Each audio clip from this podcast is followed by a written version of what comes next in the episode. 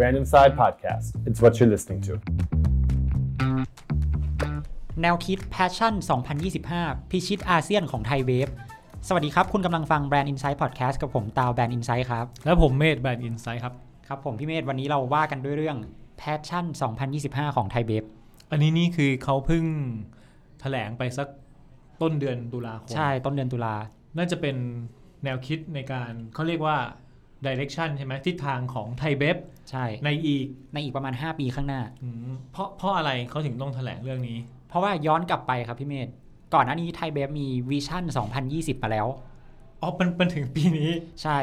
มันสุ มั ด นสุดแล้วปีนี้ มันสุดปีนี้พอดี ใช่อืม โอ้เดิมเป็นชื่อวิชั่น2020 หรือว่าวิสัยทัศน์นั่นแหละ ใช่ หมดปีนี้เออใช่ไหมถ้ามันไม่แถลงก็ไม่รู้ว่า ว่าต่อไปในอนาคตอีก 5 ปีข้างหน้าเขาจะทำอะไรบ้าง เขามีเป้าหมายอะไรที่จะพาบริษัทไปถึง ใช่ ของคุณอะไรอะถาปนะ ใช่คุณหาปณะ สิริวัฒนพักดี ถูกครับผม ครับผมอ่ะก่อนที่จะไปให้ตาวเล่าเรื่องของ Passion 2025 เดี๋ยวเราเกรินวิชั่น อืม 2020 ให้ฟังสั้นๆแล้วกันว่า ครับ ในอดีตเขาเคยแถลงไว้นะครับกับวิชั่น 2020 เนี่ย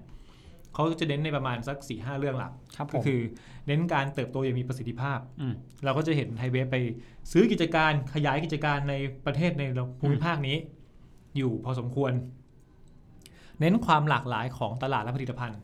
อันนี้เขาจริงเราก็เห็นอยู่แล้ว ใช่หลากหลายมาก มีทั้งอะไรอ่ะเหล้า เหล้าเบียร์ เบียร์ อืม น้ำ เครื่องดื่มนอนแอลกอฮอล์ทั้งหลาย น้ำที่ไม่ใช่เหล้าเบียร์ ใช่ แล้วก็อาหาร ใช่ธุรกิจร้านอาหาร แล้วก็ข้อต่อไปที่เขาจะเน้นก็คือในเรื่องของตราสินค้าที่โดนใจพูดง่ายๆคือเน้นแบรนด์ อืม ให้แบรนด์เป็นที่รู้จัก ครับ แล้วก็โดนใจคนผู้บริโภค อืม เน้นการขายแล้วก็กระจายกระจายสินค้าที่แข็งแกร่ง อันนี้เราก็เห็นอยู่ว่านอกจากในประเทศไทยที่เขาครอบคลุมแล้วเนี่ยเขาก็พยายามออกไปในประเทศเพื่อนบ้าน ใช่ ประเทศในภูมิภาคนี้อยู่ อืม สุดท้ายก็คือความเป็นมืออาชีพ อันนี้ก็คงเหมือนกับว่าผมเดานะ อืม ไทยเบฟเดิมก็จะมีความรู้สึกเป็นเท่าแก่ อืม โดยคุณเจริญ อืม แต่ว่าหลังๆมาเนี่ยเขาก็ต้องพยายามความให้ความเป็น international company มากขึ้น อืม มีความเป็นมืออาชีพมากขึ้น ใช่ และนี่ก็คือวิชั่น อืม 2020 อ่ะ แล้วทีเนี้ยมาถึงเอ่ออะไรนะ passion ชั่น 2025เออ อืม เป็นยังไงครับตาวนี่งานนี้ตาวไปงานมาเลย ใช่ตาวไปงานนี้มา แต่อย่างแรกทำไมของเก่าใช้คำว่าวิชั่นของใหม่ใช้คำว่าแพชชั่น เออเออทำไม เออ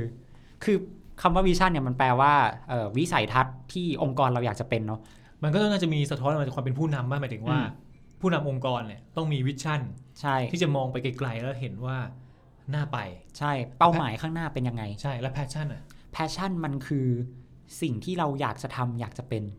เออ อ๋อความปรารถนา ใช่ความปรารถนาของเรา มันเหมือนมันมันเป็นคำที่ยิ่งกว่าคำว่าคำว่าวิชั่นอีกพี่เมธเออ อ่าวิชั่นจะต้องแบบมีวิสัยทัศน์ที่จะมองเห็นได้ ใช่ แต่ passion นี่คือต้องแบบปรารถนาอยากจะเป็น ใช่มันเหมือนมันเป็นแรงแบบแรงขับเคลื่อนภายใน อืม ตัวเราที่เออเราอยากจะก้าวไปภายในปี เขาก็เลยเลือกใช้คำนี้ 2025 ใช่เขาเลยเลือกใช้คำนี้ ส่วนหนึ่งผมมองว่าคำว่า passion มันจะให้สะท้อนถึงพนักงานต้องมีส่วนร่วมด้วย อืม เพราะว่าวิชั่นบางทีพนักงานอาจจะแบบทำตามวิชั่นของของเจ้านาย ครับ แต่ passion เนี่ยมันต้องมีสะท้อนถึงความเป็นแบบ พนักงานต้องมี passion ในเรื่องนี้ด้วยนะ อืม อะไรอย่างนี้ป่ะ ใช่ใช่ อืม เออแล้วเป้าหมายของ Passion 2025 ครับพี่เมธเขาต้องการจะเป็นผู้เออบริษัทผู้ผลิตอาหารแล้วก็เครื่องดื่มที่เป็นอันดับหนึ่งภายในอาเซียน ตอนนี้เขายังไม่ได้เป็นเหรอ ตอนนี้เขาอาจจะยังไม่ได้เป็น แต่ว่าก็น่าจะอยู่ในท็อปทอปแหละ ใช่ แต่ว่ายังไม่เป็นอันดับต้นๆยังไม่เป็นอันดับหนึ่ง ใช่ อืม แต่เขาก็วางเป้าแล้วว่า เออเนี่ยเขาจะต้องตั้งเป้าหมายให้เป็นบริษัทอันดับหนึ่งของอาเซียนเรื่องน้ำอาหารอะไรพวกนี้ให้ได้ ครับ ครับผม แล้วถามว่าการจะไปสู่เป้าหมายสามเอ่อการจะไปสู่เป้าหมายของเขาอันดับหนึ่งเนี่ยเขาทำยังไง อืม มันก็ต้องใช้สามแกนหลักของเขา อ๋ออันนี้คือแกนหลักที่พูดถึง ถึง Passion 2025 มันมี ครับ สามแกน แกนละแกนแรกก็คือ build build คือสร้าง บิลคือการสร้างเหมือนกับเป็นการสร้างสรรค์ความสามารถ หาโอกาสในการทำธุรกิจใหม่ๆเออมันคือการสร้างอะสร้างคือการหาอะไรที่เรายังไม่เคยทำใช่ไหมเอามาต่อยอดจากพื้นฐานเดิมของเราที่เรามีอยู่แล้ว อืม อืมอย่างเช่น การสร้างผลิตภัณฑ์ใหม่ๆ หาช่องทางใหม่ ๆ ในการขายอืมก็เป็นสิ่งที่ต้องทำ ครับ ดังนั้นเราก็จะเห็นว่าเราน่าจะเห็นภาพของไทยเวฟเนี่ย อืม ออกไปลุยตลาดต่างประเทศมากขึ้น ใช่ เพราะเอาจริงในไทยเนี่ยเขาก็เหมือนเป็นเบอร์หนึ่งอยู่แล้วป่ะในรวมๆก็เป็นเบอร์หนึ่งแหละ อืม ถ้าเจาะเป็นรายชิ้นบางอย่างก็เป็นเบอร์หนึ่งอยู่ เบอร์หนึ่ง ใช่ เบอร์สองเบอร์สามอะไรเงี้ย อืม เขาต้องไปลุยต่างประเทศแล้วล่ะ อืม นี่คงเป็นบิล ครับ ครับ ต่อไปเป็น strengthen จุดแข็ง ใช่ ความแข็งแกร่ง ความแข็งแกร่งอะไรที่เคยแข็งแกร่งอยู่แล้ว ต้องทำให้มันแข็งแกร่งมากขึ้นไปอีก อืมก็เหมือนกับเป็นการเสริมสร้างความแข็งแกร่งให้ธุรกิจใช่ไหมอะไรที่ดีอยู่แล้วเราก็ต้องรักษาไว้ แล้วก็เอ่อรักษาไว้เพื่ออะไรเพื่อก้าวไปสู่ความเป็นผู้นำที่เขาต้องการนั่นแหละ อืม ทั้งในในภูมิภาคอาเซียนนะก็อย่างเช่น ที่ไทยที่เวียดนาม พม่ามาเลเซียอะไรแบบเนี้ยเอออันเนี้ยก็เป็นเป้าหมายของเขาเหมือนกัน อืม ครับ ส่วนอีกอันหนึงก็คือ unlock อันล็อกก็คือปลดล็อก ปลดล็อกปลดล็อกศักยภาพที่มีอยู่แล้ว แต่อาจจะยังไม่ได้เอาออกมาใช้ อืม อ่าก็คือทำให้อาจจะต้องทำทำทำงานมีประสิทธิภาพมากขึ้น อืม ทำงานให้เก่งขึ้น ครับเหมือนกับเรามีทรัพย์สินอะไรสักอย่างหนึ่งแต่ที่ผ่านมาเราเก็บมันไว้ในบริษัท เราอาจจะไม่ได้ให้ความสำคัญกับมัน แต่พอเจอคำว่า unlock อ่ะมันคือการปลดล็อกเฮ้ยเราเห็นว่าอันเนี้ยมันมันมีศักยภาพที่จะเอาไปพัฒนาอะไรได้นะ ก็ดึงมันออกไปใช้ได้เลย พอเห็นสามมีมีมีสามส่วนนี้ใช่ไหมค มี รับ มีสามส่วนนี้ พอเห็นสามส่วนนี้พอจะนึกภาพออกได้เลยว่า ภาพของไทยเว็บต่อไปเนี่ยคือ พูดถึงตัวเองจะต้องพัฒนาศักยภาพตัวเองให้เก่งขึ้น ใช่ ออกไปสร้างสิ่งใหม่ อืม แล้วก็เสริมสร้างความแข็งแกร่งสิ่งเดิม ใช่ อันนี้คือสามส่วนที่เห็นจากแพชชั่น 2025 ใช่ ครับ อืมเพื่อเป้าหมายที่จะไปเป็นเบอร์หนึ่งในอาเซียนที่เขาต้องการ อืมก็ดูมีความเป็นไปได้นะ ก็อาจจะเป็นไปได้อยู่ แล้วยังไงต่อ แล้วทีนี้เราไปเจาะดีกว่าพี่เมธว่าแต่ละกลุ่มธุรกิจเนี่ยเขามีกลุ่มธุรกิจอะไรบ้างที่ที่ไทยเบฟเนี่ยทำอยู่ แล้วเดี๋ยวเราก็จะมาดูกันว่าที่เขาทำอยู่เนี่ยมันมันเกี่ยวข้องกับไอ้สามแกนหลักไหม อ๋อไม่ถึงว่าเขาจะเอาสามแกนหลักเนี่ย อืม ไปจับในทุกๆ กลุ่มธุรกิจที่เขามีอยู่ ใช่ อ๋อ เป็นเป็นในภาพรวมที่เขาต้องจับ ครับอ่ะกลุ่มธุรกิจเขามีอะไรบ้างครับ กลุ่มธุรกิจเขาแบ่งออกเป็น 4 กลุ่มหลักครับพี่เมธก็คือกลุ่มสุรากลุ่มเบียร์นอนแอลกอฮอล์แล้วก็อาหาร อืม อืม เราเริ่มที่อะไรก่อนดี เราเริ่มที่สุราก่อนดีกว่า เมาก่อนเลยนะ ใช่เราเราต้องเริ่มเมาก่อนแล้วเดี๋ยวค่อยสั่ง เนาะเออ สุรานี่ถ้าพูดถึงไทยเว็บนะครับ ต้องนึกถึงเหล้าขาวก่อนเลยครับ อืม คือมันมันเป็นจุดขายแรกของเขานะตอนแรกอ่ะ เฮ้ยจริงเหรอ เอออ ม ก่อนแรกเลยเนี่ยเออคืออย่างนี้คนไทยเราเนี่ยครับ ในกลุ่ม ขอโทษจริงนะต้องเรียกว่าไงเดียกลุ่มชนชั้นแรงงานอ่ะ อืม เขาเขาต้องกินเหล้าขาวอ่ะ อืม เพราะว่ากินแล้วมันเมา อ่า มั มัน เมา แร เร็ ง ว มันเมาเร็วดี เออ ไม่เปลือง อ่า คือไม่ต้องมาซื้อหลาย ๆ ขวดอย่างนี้ อืม เหล้าขาว 40 ดีกรีเนี่ย อืม แล้วกินเพียว ๆ เนี่ยนะ แป๊บเดียวอ่ะ อืม ทำงานมาเหนื่อย ๆ นะ ปึ๊บปึ๊บปึ๊บปึ๊บไป แล้วทีนี้คำถามคือพอมันขายดี คนชอบซื้อ อืม ไทยเบฟเป็นเจ้าของ อืม มันก็มีโอกาสที่ร้านค้าทั้งหลายเขาจะ เขาจะต้องรับ รับสินค้าขอ รั ง บสินค้า อันเนี้ยไปขายด้วย ใช่ อืมที แล้วก็ นี้อืม นอกจากเหล้าขาวแล้วก็มีอะไร เหล้าสี อ่าเล่าสี เหล้าสีก็คือไอ้สีเหลืองๆที่ อืม เราเห็นเนี่ยแหละอ่ะเดี๋ยวก่อนก่อนที่จะไปกันต่อขอออกตัวนิดนึง อืม เราไม่ได้โฆษณาให้ เออ กินเหล้านะ เราสนับสนุนว่าอย่ากินเลยมันเป็นไม่ดีต่อสุขภาพ ครับ แต่อันนี้เราพูดในเชิงธุรกิจเนาะ เพื่อนเชิงธุรกิจ เอออ่ อ่ะเหล้าสีเหล้าขาวในธุรกิจ เออ สุราเป็นยังไงครับ ธุรกิจสุราใช่ไหมอย่างที่พี่เมธบอกอะว่าเออมันมีตั้งแต่ราคาถูกเลยเออกินแล้วเมาเร็วอะไรก็ว่าไป ครับ มันก็เป็นจุดแข็งอย่างหนึ่งของของไทยเวฟเหมือนกันนะครับ เพราะว่าอย่างที่พี่เมธบอกว่าเขามีเหล้าราคาถูก แน่นอนเขาก็ต้องมีเหล้าราคาแพงด้วย อ๋ออ ม อ๋อไม่ถึงสีขาวจะราคาถูกหน่อย อืม สีสี เออ ก็จะ ที่เป็นแบรนด์อื่น ๆ ของเขาในใน ก็ เค จะ รือ แพงขึ้นไป ใช่ที่แพงขึ้นไป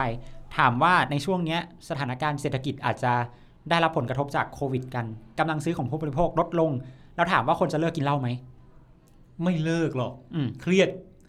ยิ่งกินเลย จนเครียดกินเหล้า เออจนเครียดกินเหล้าเออ มันก็เลยกลายเป็นว่า เอาจริงเอาจริงเหรอ อันนี้อันนี้เมื่อกี้พูดก็คือขำๆตกลงแล้วจริงไหม หมายถึงเรื่อง ตลาดตุลาดสุราเนี่ย อืม ลดลดขนาดลงไหมได้รับผลกระทบไหม คือถามว่าได้รับผลกระทบไหม มันก็แล้วแต่กลุ่มผลิตภัณฑ์ อย่างเช่น แสงโสม แสงโสมเนี่ยมีสัดส่วนผู้บริโภคเพิ่มขึ้น 14% อืม กับเบน285 เพิ่มขึ้น 37%ในในปีนี้เทียบกับปีที่แล้ว ก็แปลว่ามีคนเลือกดื่มสองแบรนด์นี้มากขึ้น ใช่ อ่า อืมเลือกดื่มไอ้สองแบรนด์นี้มากขึ้น มันก็เป็นเพราะว่าเอ่อธุรกิจเหล้าใช่ไหมธุรกิจสุราเนี่ย มันเหมือนกับอย่างที่บอกอะว่ามันมีหลายระดับราคา ไม่ว่าคุณจะเคยมีเงินกำลังซื้อลดลง คุณก็สามารถกินผลิตภัณฑ์ของไทยเบฟได้ อ๋อ นึกออกไหม เออ คือหมายถึง เงินลดลงก็ไปกินตัวที่ถูกลง ใช่แล้ววันไหนที่คุณมีเงินมากขึ้น ก็กลับไปกินตัวที่ ก็ แพ กลับ ง ไปกินตัวที่แพงเหมือนเดิม หรือวันไหนนัดเพื่อนกินมีคนห ารเยอะ เออ ก็กินแพงๆหน่อย ใช่ วันไหนกินคนเดียว อืม ก็กินตัว ใช่ ถูก กินตัวถูก ๆอ่าก็คือเจาะทุกตลาดกลุ่มสุรา ๆใช่ แล้วเหมือนกับเทรนด์การกินของคนตอนเนี้ยด้วยสถานการณ์เศรษฐเศรษฐกิจที่บอกไปอ่ะมันทำให้คนอาจจะไม่นิยมเหล้านำเข้าที่มีราคาแพง หรือนำเข้าไม่ได้ เออ หรือนำเข้าไม่ได้ก็เป็นไปได้เหมือนกัน หรือแอลกอฮอล์ขาดตลาด อืม หมายถึ เพ ง ราะเอาไปผลิตแอลกอฮอล์เจล หมายถึงต่างประเทศไง อืม บ้านเราก็เลย อ๋อ เราก็ต้องกินเหล้าในประเทศอย่างเงี้ย ใช่ ก็หันมากินเหล้าภายในประเทศ มันก็เลยกลายเป็นคำตอบว่าทำไมแสงโสมถึงโต 14%แล้วเบรน285 ถึงโตอีก 37% อ๋อ อืม ก็เรียกว่ามีมีเหตุผล เออ ก็อาจจะในระดับหนึ่งเนาะอืม แต่เรายังยืนยันคำเดิมนะครับว่าเราไม่สนับสนุนให้ดื่มสุรา ก็ฟังเป็นตัวเลขทางธุรกิจดีกว่าเนาะ ได้ครับ เออ มีมีมีแบรนด์อื่นที่น่าสนใจอีกไหมในในกลุ่มสุรา ในกลุ่มสุราเหรอ ที่ที่นึกออกก็คือประมาณนี้ครับพี่เมธ ครับ อืม ต่อไปเป็นเบียร์ไหม อ่ะ เฮ้ยเดี๋ ยว หรือหรือว่าเราอยากข้ามพักไปน ไม่เป็นไร แอลกอฮอ เอา ล์ เอาให้เมาก่อน อ่าเอาให้เมาแล้วเดี๋ยวค่อยไปดื่มชาเขียวแก้เมา คือ เนาะ กินกินกินเหล้าเสร็จแล้วกินเบียร์ต่อ เออ กินเหล้าแล้วกินเบียร์ต่อ กินกลุ่มเบียร์กลุ่มเบียร์ของไทยเบฟก็จะมีหลักๆเลย อืม ช้าง ครับ ช้างนี่มีทั้งแบบคลาสสิกแบบอะไร อืม แบบสารพัดแบบอ่ะ อืม แล้วก็มีอาชา มีช้างก็มีม้า เออ ช้างม้า แล้วก็เฟเดอร์บอย อืม เฟเดอร์บอยนี่เพิ่ง เรียกว่าเป็นกลุ่มไฮเอ็นนิดนึง อืม เป็นยังไงอ่ะ จริง ๆ แล้วเนี่ยมันมันค่อนข้างกลับกันจากเหล้าเนาะด้วยความที่เหล้าเนี่ย มันอาจจะสามารถซื้อกินที่บ้านได้ปะ อ้าวแล้วเบียร์ซื้อกินที่บ้านไม่ได้อะ เบียร์ส่วนใหญ่คนกินที่ร้านอาหารนะพี่เมธลองลองจินตนาการแบบไปกินข้าวกับเพื่อน กินเบียร์เออ รู้รู้สึกอย่างนี้ยครับว่าทุก ๆ จริง ๆ เบียร์มันจะมีตามเทศกาลอ่ะ อืม มันต้องไปกินเบียร์สด อืม เบียร์กินที่บ้านมันก็กินได้นะ อันนี้นึกภาพไม่ออกเป็นมีมีผลกระทบยังไงบ้างในธุรกิจเบียร์ ด้วยความที่โควิดเนาะในช่วงที่ผ่านมาร้านอาหารอาจจะเปิดไม่ได้ หรือว่าห้ามขายเหล้าแอลกอฮอล์อะไรด้วยเนาะมัน อืม ก็เลยทำให้มีผลกระทบ น่าจะปรับตัวลดลงประมาณ 10% อ๋อ อืม อ๋อแสดงว่านี่ธุรกิจเบียร์ได้รับผลกระทบ ใช่ ธุรกิจเบียร์ได้รับผลกระทบประมาณ 10%อืม แล้วเอาก็คือเราไม่สามารถไป เออจริง คือไม่สามารถไปสังสรรค์เฮฮาปาร์ตี้ได้ อืม ความกินเบียร์ที่ปกตินั่งกินกันแล้วแบบหลาย ๆ ขวดอ่ะ อืม มันก็จะหายไป ใช่ ครับ แล้วเขาทำยังไงอะ แล้วเขาทำยังไง เดี๋ยวต้องพูดอย่างนี้ก่อนว่าเอ่อถามว่าจะมีโอกาสฟื้นตัวกลับมาเท่าก่อนโควิดไหม แบบในเร็วๆนี้อ่ะ น่าจะไม่ น่าจะไม่ก็ถูกต้อง เพราะว่า เพราะว่าหนึ่งนักท่องเที่ยวต่างชาติก็เป็นปัจจัยสำคัญเหมือนกันที่จะทำให้ยอดขายเหล้าอ่ะดีหรือไม่ดี อ๋อ นักท่องเที่ยวต่างชาติหายไป หายไป ก็ถ้าเกิดที่เราเคยพูดคุยกับเมธเมธคุงนะครับ เมธคุงในเรื่องของเศรษฐกิจเนี่ย ตอนแรกเนี่ยเขาคาดกันว่า เอ่อ นักท่องเที่ยวไทยอ่ะ นักท่องเที่ยวต่างประเทศที่มาไทย อืม จะอยู่ประมาณสัก 38ถึง40 ล้านคนโดยประมาณ ครับ ปีที่แล้ว 39 ล้าน อืม แต่ปีเนี้ยเหลืออยู่ประมาณสัก 78 ล้าน อืม คือแปลว่าหายไปประมาณสัก 30 ล้านอ่ะ ครับ กลุ่มคนกลุ่มนี้แปลว่าผู้บริโภคหายนะ ผู้บริโภคหายใช่ เพราะว่าอย่าลืมว่านักท่องเที่ยวต่างชาติเขาก็ไปกินดื่มกันในร้านอาหารแบบแบบที่คนไทยทำนั่นแหละ เออ จริง อืม ดังนั้นพอผู้บริโภคหายไปอย่างเงี้ย กระทบแน่นอน กระทบ ซึ่งตอนนี้สถานการณ์มันก็ดีขึ้นนะ กลับมาประมาณ 70-80%เมื่อเทียบกับช่วงเวลาปกติแล้ว แต่ถ้าจะให้ฟื้น 100%ก็คงยังยังเป็นไปไม่ได้ที่จะเป็นแบบนั้น แล้วอย่าลืมว่า 6 เดือนที่ผ่านมามันหายไปหมดแล้วอ่ะ อืม ไอ้สามเดือนที่เหลืออยู่ของปีนี้ อืม ก็คงไม่สามารถจะไปทดแทนอะไรได้ ใช่ ครับ แล้วที่พี่เมธถามว่าแล้วเขาทำยังไงบ้างเขามีกลยุทธ์ยังไง ครับ เขาเน้น 3 กลยุทธ์ก็คือเน้นการสื่อสารแบรนด์ การสร้างประสบการณ์ร่วมกับแบรนด์ แล้วก็ต้องทำผลิตภัณฑ์หรือว่าบรรจุภัณฑ์ออกมาใหม่ๆให้มันน่าสนใจ มาเรามาว่ากันทีละข้อเดี๋ยวา อืม การสื่อสารแบรนด์คืออะไร มันก็คือมาร์เก็ตติ้งนั่นแหละการสื่อสารแบรนด์อ่ะ อ่า ม เออ ถ้าเราที่เราเห็นมันประจำเลยเนี่ยครับของของธุรกิจเบียร์ อืม ก็จะมีสปอร์ตมาร์เก็ตติ้ง อืม แปลว่าเบียร์ต้องไปกับกีฬา อื ม มันไปด้วยกันได้เหรอะ เอ้ยจริงๆเชียร์กีฬาก็อาจจะกินเบียร์นะ อ๋อ เออ ใช่ เออ ไหม จริงจริง เออ ๆ ผมเคยไปดูบอลในสนาม อืม ของไทยลีกนั่นแหละ อืม ก็จะบางทีก็ไปแล้วมันก็ต้องแบบเบียร์นะนิดนึง มันก็เขาเรียกไงเดียทำให้ บรรยากาศในการเชียร์มันส ใช่ นุกขึ้น มีอัตรสมากขึ้น อืม ซึ่งนี่ไม่ได้เป็นเฉพาะประเทศไทยนะครับ อังกฤษก็ตามหรือแม้แต่อเมริกันเนี่ย เกมเขาเวลาเข้าไปดูมันต้องมีเบียร์นะ อืม ทำให้บรรยากาศสนุกสนานมากขึ้น อืม ดังนั้นสปอร์ตมาร์เก็ตติ้งก็ ก็โอเค อืม อ่ะมีอะไรอีกครับ อีกอันหนึงที่เขาทำก็คือเขาใช้ความเป็นความเป็นเพื่อน อันนี้ยังอยู่ในเรื่องของการสื่อสารแบรนด์ ใช่ อยู่นะ ใช่ยังอยู่ในเรื่องการการสื่อสารแบรนด์อยู่ เอ้ยมีอันนึง อืม ก่อนจะไปความเป็นเพื่อน อืม มิวสิกมาร์เก็ตติ้ง เอ้ยยังไงครับ อ้าวเราต้องไปสนุกสนานเฮฮา อืม เราต้องไปคอนเสิร์ต อืม ตอนก่อนหน้านี้มีคอนเสิร์ตไม่ได้ เขาก็ทำไลฟ์คอนเสิร์ต อือหือ ก็คือไลฟ์ผ่าน Facebook ผ่าน YouTube อะไรก็ว่าไป หรือไม่ก็ล่าสุดนี้ที่เห็นจัด เท่าที่ผมจำไม่ผิดนะ มีเห็นข่าวมาก็คือว่าทำเป็นลักษณะเหมือนกับตุ๊กตุ๊กคอนเสิร์ตอะ อ่า เอาตุ๊กตุ๊กเข้าไปจอด อ่า คุณสนุกได้ในพื้นที่ของคุณนะ เออ คุณจะไปแบบใกล้ชิดคนข้างๆ ไม่ได้เพื่อเกิดโซเชียลดิสแทนต์แต่ยังไปดูคอนเสิร์ตได้ ครับ อันนี้ก็มามิวสิกมาร์เก็ตติ้ง อืม ส่วนส่วนเมื่อกี้อะไรนะ เพื่อนเพื่อน เป็นเพื่อน อืม ใช้คำว่าอะไรดีเฟรนมาร์เก็ตติ้งอะ เออน่าจะคำนั้นได้แหล้วมั้งเพราะว่าหนึ่งคือ ค มิ วาม ตรมิตรภาพ มิตรภาพเออการตลาดมิตรภาพหรืออะไรดีวะ งง คือแปลว่าจะกินต้องไปกินกับเพื่อนนะ อะไรอย่าง มั เงี้ยเหรอวะ เบียร์มันเป็นกิจกรรมที่ส่วนใหญ่เราจะกินกับเพื่อนสังสรรค์เฮฮา อ๋อ เออเขาก็สามารถออกแคมเปญโฆษณามาได้ว่าเอ้ย เน้นเรื่องมิตรภาพอะไรแบบเนี้ย แต่ด้วยความที่มันโฆษณาอาจจะโฆษณาเบียร์โดยตรงไม่ได้ใช่ไหมมันก็จะต้องจับเป็นเรื่องของมิตรภาพ อื ม พูดง่ายๆคือพยายามที่จะโฆษณาให้ได้ อ่ะอันนี้คือการสื่อสารแบรนด์ ใช่ ข้อ 2 เมื่อกี้อะไรนะ การสร้างประสบการณ์ร่วมกับแบรนด์ อ๋อจริงๆที่เราพูดมาเมื่อกี้ก็ใช่ อืม ไม่ว่าจะเป็นเรื่องของสปอร์ต กีฬาเรื่องของดนตรี ครับผม เรื่องของเพื่อน เออ เป็นเรื่องประสบการณ์ ใช่ ก็สร้างประสบการณ์ที่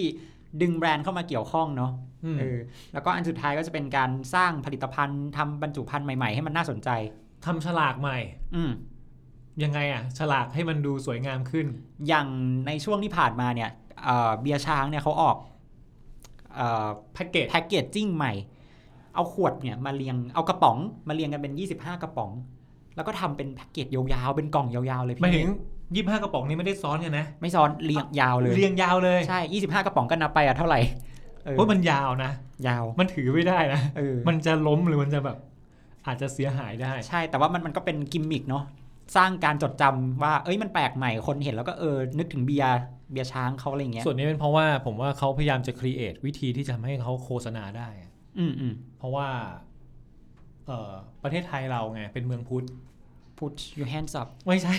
พุทธศาสนา อ๋อโอเค เรามีแบบศีลข้อห้าอย่างเงี้ย อืม ห้าม ห้ามไม่ได้ห้ามเขาเรียกว่าไอเดีย กินแล้วบาปงี้ เออ ก็เลยห้ามโฆษณา อืม ห้ามโฆษณาเหล้าเบียร์ ครับ เพราะว่าถ้าโฆษณามากไปเดี๋ยว เยาวชนจะ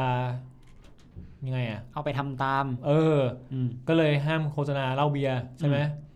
เขาก็เลยต้องพยายามเขาเป็นแบรนด์ไง ในแง่ของการตลาดเขาก็พยายามหาวิธีที่จะแบบสื่อสารออกมาถึงผู้บริโภคโดยที่ไม่บอกว่าเขาเป็นเบียร์นะ อืมอย่างน้อยคนจะได้จำแบรนด์เขาได้ แต่ไม่ต้องบอกว่าเป็นอะไร ใช่ อืม แต่เห็นก็รู้อ่ะ ก็เบียร์อะ มันก็เป็นภาพจำที่คนนึกออกไปแล้วแหละ ใช่ใช่ อืม อ่ะก็เป็นวิธีการสื่อสารของเขาก็ว่าไปแล้วกัน อืม ก็หวังว่าเบียร์จะ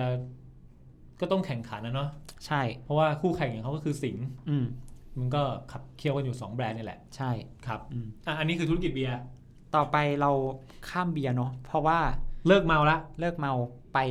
นอนแอลกอฮอล์ดีกว่า นอนแอลกอฮอล์คืออะไรเขาเรียกว่าเบเวอร์เรจเขาเรียกเครื่องดื่ม อืมเครื่องดื่มก็คืออะไรที่มันไม่มีแอลกอฮอล์นั่นแหละเครื่องดื่ม ครับ ครับผม ซึ่งเครื่องดื่มที่ไม่ได้มีแอลกอฮอล์ใช่ไหมก็อย่างเช่น น้ำดื่ม น้ำแร่โซดาชาเขียว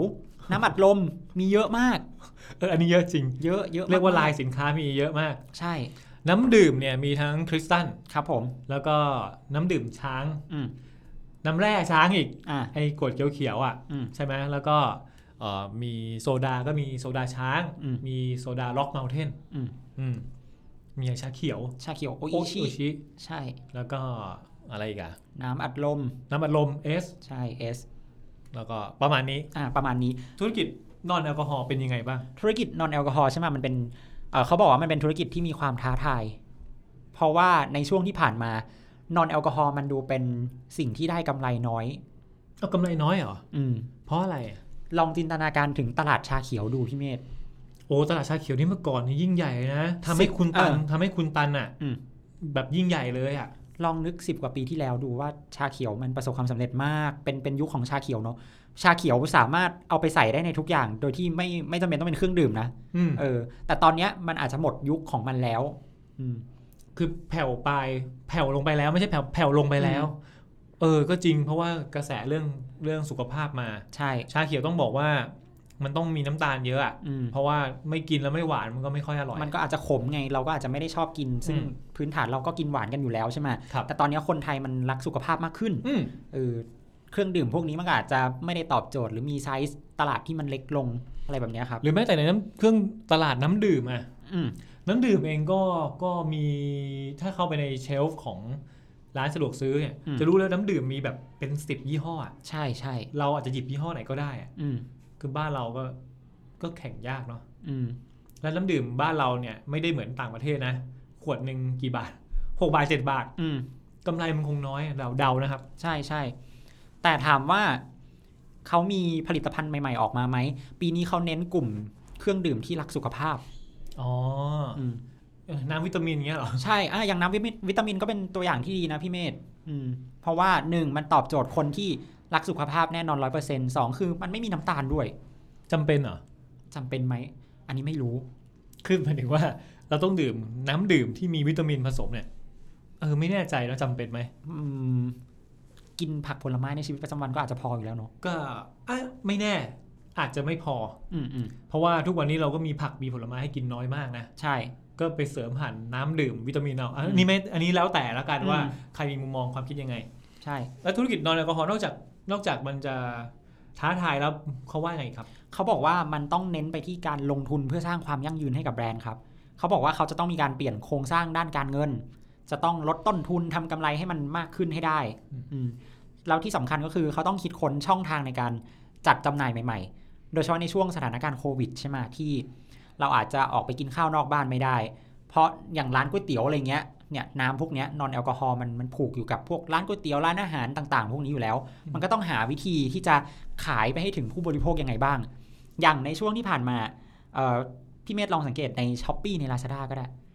พวกเนี้ยมีขายน้ำแพ็คน้ำน้ำดื่ม ชาขงชาเขียวมีขายหมดเลยนะ เราไม่ อืม จำเป็นต้องออกจากบ้านมันก็ซื้อน้ำกินได้เหมือนกัน เรียกว่าพวกอีคอมเมิร์ซเนี่ยพยายามสร้างสร้างการรับรู้ว่าน้ำดื่มคุณสั่งผ่านอีคอมเมิร์ซได้ ใช่อืม เฮ้ยเมื่อกี้ตาพูดมามีเหตุผลเลยครับว่า เอาง่ายๆสุดอย่างเอสเนี่ย อืม หรือว่าน้ำดื่มคริสตัล ครับ รวมถึงน้ำดื่มช้างอะไรพวกเนี้ยคือต้องบอกว่าไทยเวฟเนี่ยใช้สายส่งก็คือตัวตัวแทนจัดจำหน่ายเนี่ย อืม อย่างบริษัทอะไรที่เสริมสุข ครับ เขาก็ไปตามร้านอาหาร อืม ร้านก๋วยเตี๋ยวที่เรากินใช่ไหม ครับ ตาเคยไปนั่งแล้วแบบโอ๊ยอยากกินโค้กจังเลย อืม พูดคำว่าอยากกินโค้กเพราะว่าโค้กเป็น เป็นคำติดปากของเรา ใช่ อืม เป็นเจเนริกเนม ครับ แต่ว่าจริงๆที่ร้านมันวางเอสไว้ ใช่ เราก็เปิดเอสกินใช่ไหม ใช่ แต่พอมันมีโควิดเราก็ไม่ได้ไปไง อืม หรืออาจจะไปน้อยลง อืม ก็ไม่มีโอกาสได้เปิดเอสกิน ใช่ อ๋อนี่ก็เลยเป็นผลกระทบของเขาเห เป็นมือน ผล กั ก น ระทบหนึ่งเหมือนกันเขาก็ต้องอย่างที่บอกว่าเขาก็ต้องหาช่องทางการขายใหม่ อืม ๆ ให้มันเข้าสู่ช่องทางดิจิทัลให้มันเข้ากับยุคนี้ แต่ช่วงนี้ก็น่าจะดีขึ้นแล้ว เพราะว่าเราเรากลับมาใช้ชีวิต ปกติ จะบอกว่าปกติก็ได้อ่ะก็ยัง อืม ก็ไปทำงานแล้วไปกินข้าวตามร้านอาหารได้แล้ว ใช่ อืม อืม อ่ะอันนี้ก็คือนอนแอลกอฮอล์ ใช่อันนี้นอนแอลกอฮอล์ต่อไปเป็นธุรกิจอาหารบ้างดีกว่าครับ อ่าฟู้ด ฟู้ดฟู้ดเอ่อธุรกิจอาหารของเขาเนี่ยพี่เมธนึกถึงแบรนด์อะไรบ้าง นึกถึงโออิชิ อืม ร้านร้านอาหารญี่ปุ่นใช่ไหม ใช่ นึกถึงอันเดียวยังมีอะไรอีก อีกอันหนึงที่หลักๆ คือ KFC อ๋อใช่คือเขาเข้าไปซื้ออ่าธุรกิจ KFC ประมาณ น่าจะเป็นส่วนที่ใหญ่ที่สุด หลายร้อยสาขาเหมือนกัน ใช่ อืม เป็นยังไงครับ ซึ่งธุรกิจกลุ่มนี้เนี่ยปัจจุบันเขามีอยู่ 649 สาขาใน 24 แบรนด์ นี่นับรวมทั้งหมด นับรวมทั้งหมดทุกแบรนด์ ครับ ก็คือ 649 แต่ว่าหลัก ๆ ก็คือเป็นโออิชิกับ KFC ครับผม ซึ่งถามว่าเขาทำธุรกิจยังไง ปีนี้เนี่ย หลาย ๆ แบรนด์ก็จะบอกว่าตัวเองเน้น Delivery เนาะ แต่จริง ๆ แล้วอ่ะ แค่ Delivery อย่างเดียวมันยังไม่พอ เออ เพราะว่าต้องบอกว่าประมาณสัก 5 6 เดือนที่ผ่านมาเนี่ย เขานี่น่าจะเป็นธุรกิจที่เขากระทบเยอะสุดเหมือนกั ใช่ใช่ เพราะว่าร้านอาหารมันเปิดไม่ได้ ถูก อืม อืม ตอนนี้ก็น่าจะยังกลับมาเปิดไม่ไม่เต็มที่ร้อยเปอร์เซ็นต์ ใช่อืม แล้วเขาว่ายังไง มันก็ต้องเดลิเวอรี่เลย เพราะว่า อืม ถ้าเกิดไปกินที่ร้านไม่ได้ก็ต้องสั่งไปกินที่บ้าน อืม แล้วเขาว่ายังไงครับ เขาบอกว่านอกจาก Delivery แล้วนะ ต้องมี Take Away ซื้อกลับไปกินบ้าน อ๋อ ก็คืออโทรมาสั่ง ใช่ แล้วโฉบมารับ อ๋อ อันนั้น อันนั้นคือ Self Pick Up อืม อ่าโทรมาสั่งแล้วโฉบโฉบมารับได้ ส่วน Take Away ก็คือเราเดินเข้าไปสั่งที่หน้าร้านเอง แต่เราไม่กินที่ร้านไง เราบอกว่า เอ้ย เราเอากลับไปกินบ้านก็ใส่กล่องกลับไป อืม เออ อีกอันหนึงที่เขาทำก็คือฟู้ดทรัค เป็นเป็นโมเดลใหม่ ที่เขาลองทดลอง ยังยังไม่อาจจะยังไม่เห็นมากนะ ใช่อาจจะยังไม่ได้เห็นมากเพราะว่ายังเป็นแค่จุดเริ่มต้น อืม ฟู้ดทรัคก็แปลว่า ยังไงอ่ะแบบไปตามจุดต่างๆ แล้วเห็นเป็นรถ อืมเป็นรถแบบ รถ ขายอาหาร รถ อะ โออิชิอย่างเงี้ยเหรอ เอออาจอาจจะเป็นแบบนั้นแต่ว่าที่เขาลองแล้วก็คือ KFC อ๋ออ ม เออ KFC ก็ ผมว่า KFC อะตอบโจทย์ในการทำฟู้ดทรัคมากมาก ทำ ที่ ไม สุด ทำไม อย่าลืมว่า KFC มันเป็นอาหารฟาสต์ฟู้ดเราเราต้องการแบบกินด้วยความรวดเร็วสะดวก สมมุติว่ามีฟู้ดทรัคมาจอดอยู่หน้าออฟฟิศเราเนี้ย เราเดินออกมาแล้วเรามา โอ้เจอ สั่ง KFC เออเจอ KFC เราเดินมาสั่งได้เลย แล้วเราก็ได้เป็นกล่องเป็นเซตบอกไปแล้วเราก็เออเอาขึ้นกลับมากินที่ที่ห้องทำงานเราที่โต๊ะทำงานก็ได้ ใช่เพราะเดิมเนี่ย KFC จะเจอแต่ในห้างเท่านั้น ใช่ ถ้าเราไม่อยากไปห้าง อืม ถ้าเราอยู่ตามออฟฟิศบิลดิ่งทั้งหลาย ครับ มันไม่มี KFC นะ ใช่ แล้วอย่าลืมนะพี่เมธว่า ถ้าสมมติว่าเกิดโควิดระบาดอีกรอบนึง ห้างเปิดไม่ได้ทำไงอะ่ะ พวกร้านอาหารที่อยู่ในห้างเนี่ยลำบากเนอะเออ ใช่ เขาก็ต้อง มี food หา truck ทาง มันก็กระจายไปได้ ใช่ต้องหาทางออกมาอยู่ข้างนอก เออ อันนี้ก็น่าสนใจ ใช่ แล้วนอกจากนี้ใช่ไหมอีกประเด็นหนึ่งก็คือเขาบอกว่าเอ่อเศรษฐกิจไม่ดีกำลังซื้อคนลดลงเนี่ย แต่ไม่ได้หมายความว่าคนจะชอบของถูกนะ อันนี้คือใครบอกคุณถัปนะ เอ่อเป็นอีกคนหนึ่งครับเป็นผู้บริหารของ อ๋อ ของทางธุรกิจอาหารของเขา อ๋อ อันนี้คือในธุรกิจอาหารเลย ใช่ในธุร เขา กิจ บอกว่า ห ไง รลย นะ คือถ้าเราไม่ได้จะซื้อของถูกลง อืมเราไม่ได้ต้องการของราคาถูก อ๋อ แต่เราต้องการของที่คุ้มค่า อืม เออ ก็จริงนะ อืม เหมือนถามง่ายๆ ถ้าอาหารราคาถูก แต่ไม่อร่อย ซื้อไหม ไม่ ซื้อ ก็ยอมจ่ายแพงเพื่อ แต่แต่ถ้าถาม อร่อย ว่าถ้าเกิดอร่อยแต่แพงมากอ่ะ ก็ไม่ซื้อนะ ก็ไม่ซื้อเพราะไม่มีตังค์ไง ใช่ มันถึงคำว่าคุ้มค่าคือหมายความว่าเรารู้สึกว่า เออ จ่ายประมาณเนี้ย โอเค พร้อม แล้ว จ่าย แล้วได้อะไรที่มันคุณภาพดี รสชาติอร่อย อืม เออ ก็มีก็มีความสุข ก็มีมีความถูกต้องอยู่ มันเหมือนมันเหมือนเป็นตัว X นะ เป็นจุดตัดระหว่างราคากับสิ่งที่เราต้องการไงเออ มันต้องเหลื่อมๆกันนิดนึง เออ หมายถึงว่าเหลื่อมไปทางราคาสูงนิดนึง เออก็อจจะ ให้รู้สึกว่า เอ้ย ยอมจ่ายก็ได้วะ แพงขึ้นไปอีกนิดหน่อย ใช่ เออ ก็เป็นเรื่องจิตวิทยานิดนึง ใช่ ตัวอย่างอย่างเช่น สมมติว่ามีอาหารเซตหนึ่งราคา 99 บาท กินได้คนเดียว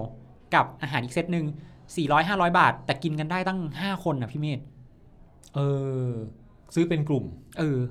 ก็อาจจะรู้สึกว่าได้เยอะกว่า ใช่ได้เยอะได้กินเมนูที่หลากหลาย จากที่เซตเล็ก 99 บาท เราได้กินอย่างเดียว แต่ถ้าเราแบ่งกับเพื่อน 1 แน่นอนมันหาเราถูกลง 2 คือเราได้กินหลายเมนู เอ้ย อันนี้เห็นบ่อยเลยครับ คือ ครับ สมมติว่า 99 บาทกินได้คนเดียว อืม แปลว่าเราต้องจ่ายร้อยหนึ่งอะนะ อืม แต่กิน 99 บาท แต่ถ้าเกิด 400 บาทเนี่ยผมชอบมา 400 บาท กินได้ 5 คน อืม มันจะรู้สึกว่า เฮ้ย ถ้าปกติ 99 บาท ทุกคนต่างคนต่างจ่ายอะ อืม มันก็ 500 ใช่ไหม แต่ถ้าเราซื้อชุดเนี้ย400 บาทเอง อืม เท่ากับว่าจ่ายคนละ อืม 80 จริง ๆ มันประหยัดไปแค่ 20 บาทเองนะ เออจริง แต่ว่ามันก็อาจจะได้มากขึ้นหมายถึงว่าปริมาณไก่อาจจะมากขึ้น อืม ปริมาณไก่ ก็แปลว่าเป็นอะไร KFC เป็น อะ KFC เป็นปริปริมาณอาหารอย่างอื่นก็ได้ เออ เออ ปริมาณอาหารอย่างอื่นอาจจะมากขึ้น อืม ที่สำคัญคือเราต้องจับกลุ่มกินกับผู้หญิงนะ เพราะอะไรเพราะคุ้ม เพราะผู้หญิงกินน้อย เราก็จะกินผู้หญิงก็จะบอกว่าอิ่มแล้วอ่ะเอาไป ใช่ เลย ใช่ใช่เออเอ เอออสบายใจ ผู้หญิงชอบกินหลากหลายอ่ะคือมอเขาชอบกินหลายๆอย่าง อืม แต่อย่างนั้นนิดอย่างนั้นหน่อย อืม เราก็เป็นคนเก็บกวาดที่เหลือ ก็คือเราก็จะได้ทั้งกินหลากหลาย แล้วก็ได้กินได้เยอะด้วย ใช่ใช่ เออ อันนี้อาจจะจริงไม่จริงนะไปลองดูกันเอง ก็คงแล้วแต่คนเนาะ อ่ะอันนี้ก็คือ4ธุรกิจ ใช่สี่ธุรกิจหลักของเขา เขาทำธุรกิจในประเทศไหนบ้างนอกจากประเทศไทย จริง ๆ แล้วเอ่อเกือบทุกประเทศในอาเซียนครบหมดเลยครับ แต่ว่าหลักๆเขามีอยู่ 3 ประเทศก็คือไทยเอ่อมาเลแล้วก็สิงคโปร์ อ๋อ เป็นธุรกิจ เป็น เป็นประเทศ 3 ประเทศหลักที่เขาเข้าไปทำธุรกิจ ใช่เป็นเหมือนเป็นเป็น core business ของเขา แต่สินค้ามีขายทุก ทุกประเทศ ใช่แต่ว่าในแต่ละประเทศก็อาจจะแตกต่างกันนะ อย่างอย่างเวียดนามเขาก็ไปซื้อซาเบโกใช่ไหมที่เป็น ครับ เป็นเบียร์เบอร์หนึ่งของเวียดนาม อืม อืมมันก็แล้วแต่ตลาด อ่าบ้านเราก็เป็นช้าง ใช่ อะไรอย่างนั้น อืม มาฟังตรงนี้สรุปหน่อย เรา สรุปอืม เราได้อะไรบ้างจาก Passion 2025 ของไทยเว็บ จะเห็นว่าที่เราเล่ามาทั้งหมดอะครับ เราไม่ได้เอ่อแยกเป็นรายธุรกิจนะว่า แต่ละธุรกิจเขาใช้ 3 แกนยังไงบ้าง แต่เราจะเห็นภาพรวมว่า แต่ถ้าแต่ละธุรกิจของเขาเนี่ยพยายามหาช่องทางใหม่ๆ ในการทำธุรกิจตลอด เขาไม่ได้อยู่นิ่ง เขาจะต้องมีการปรับเปลี่ยนหาจุดแข็งของตัวเองอะไรที่เป็นจุดด้อยก็ต้องเอามาแก้ อืม และเรายังเห็นด้วยว่าไทยเว็บเราจะต้องพยายามออกไปนอกประเทศไทยอะ อืมอืม ต้องออกไปให้ได้ ต้องออกไปมาก ๆ ด้วย เพราะว่าในไทยเขาเป็นเบอร์หนึ่งอยู่แล้วอะ อืม ถ้าไม่ออกไปเนี่ย ก็เท่ากับว่า คุณอยู่กับที่อะ ก็เหมือนโตมากแล้วแล้วก็ถ้าไม่ออกไปก็คงโอกาสโตอาจจะน้อยกว่า ใช่ ถ้าไม่ออกไปก็คือเท่ากับถอยหลัง อืม ดังนั้นเขาก็ต้องออกไปนอกประเทศ ครับ เราก็หวังว่าธุรกิจใหญ่ๆอื่น อืม ๆ ในประเทศไทยจะออกไปทำธุรกิจนอกประเทศมากขึ้นด้วย ไปเผชิญโลกกว้าง ใช่ อืม ก็ประมาณนี้ครับ อ่ะ ไว้เดี๋ยวคราวหน้า ตาวมีอะไรมาเล่าให้ฟังก็ฝากติดตามกันด้วย ได้จริง ๆ คิดประเด็นออกแล้วแหละ เดี๋ยวเอาไว้ นี่ มาเล่าให้ฟัง แต่ก่อนจะจบวันนี้ อืม ขอขอขายของตอนท้ายนิดนึง อืม สั้นๆครับเอ่อวันที่ 2 พฤศจิกายน 2563 ก็คือ 2 วันจันทร์ที่ 2 พฤศจิกายนเนี้ยใกล้ๆจะถึงเนี้ยเรามีงานฟอรัม ครับผม ก็คืองาน by Insight เอ่อฟอรัม อืม 2020 New Workforce ครับ งานนี้เป็นยังไงบ้างเต่า งานนี้เนี่ยเรามีเกสต์สปิเกอร์หลายคนเลยพี่เมธเกี่ยวกับสายธุรกิจองค์กร อืม เรามาพูดเรื่องเกี่ยวกับเรื่องของคน ใช่ เรื่องของการพัฒนาคน อืม เรื่องของทิศทางขององค์กรในในยุคใหม่นะ การทำงานของคนในยุคใหม่ว่ามันจะเป็นยังไงบ้าง ใช่ อืม แล้วก็ไม่โฆษณามากกันเขาฝากติดตามด้วยว่าใครที่อยากฟังเรื่องราวพวกเนี้ยมี guest speaker จากทั้ง SCB จาก AAS จาก d t a c อืม จากมิตรผลนะ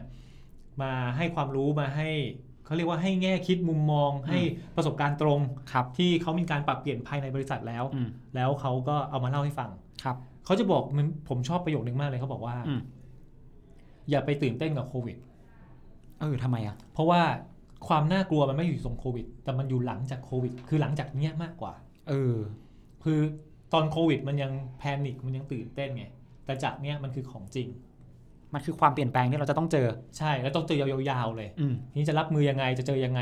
ไปติดตามกันที่งานนี้ได้ ครับผม ก็ซื้อบัตรได้ก็เข้าไปที่เพจเราได้ครับ แล้วก็จะมีลิงก์ที่กดไปซื้อบัตรได้ อืม แต่อย่าเพึ่ง ถ้าอินบ็อกมาที่เพจเรา อืม แล้วบอกว่าฟังมาจากพอดแคสต์ของเราเนี่ย เดี๋ยวมีโค้ดส่วนลดให้ ได้ ส่งให้อ่ะยังไงก็ฝากด้วยครับ ครับผม อ่ะวันนี้ก็ประมาณนี้ ครับประมาณนี้ ไว้เดี๋ยวตอนหน้าตาวจะเอาอะไรมาเล่า ฝากติดตามกันด้วยครับ วันนี้ก็ต้องลาไปก่อนครับ สวัสดีครับ สวัสดีครับ Brand Inside Podcast. It's what you're listening to.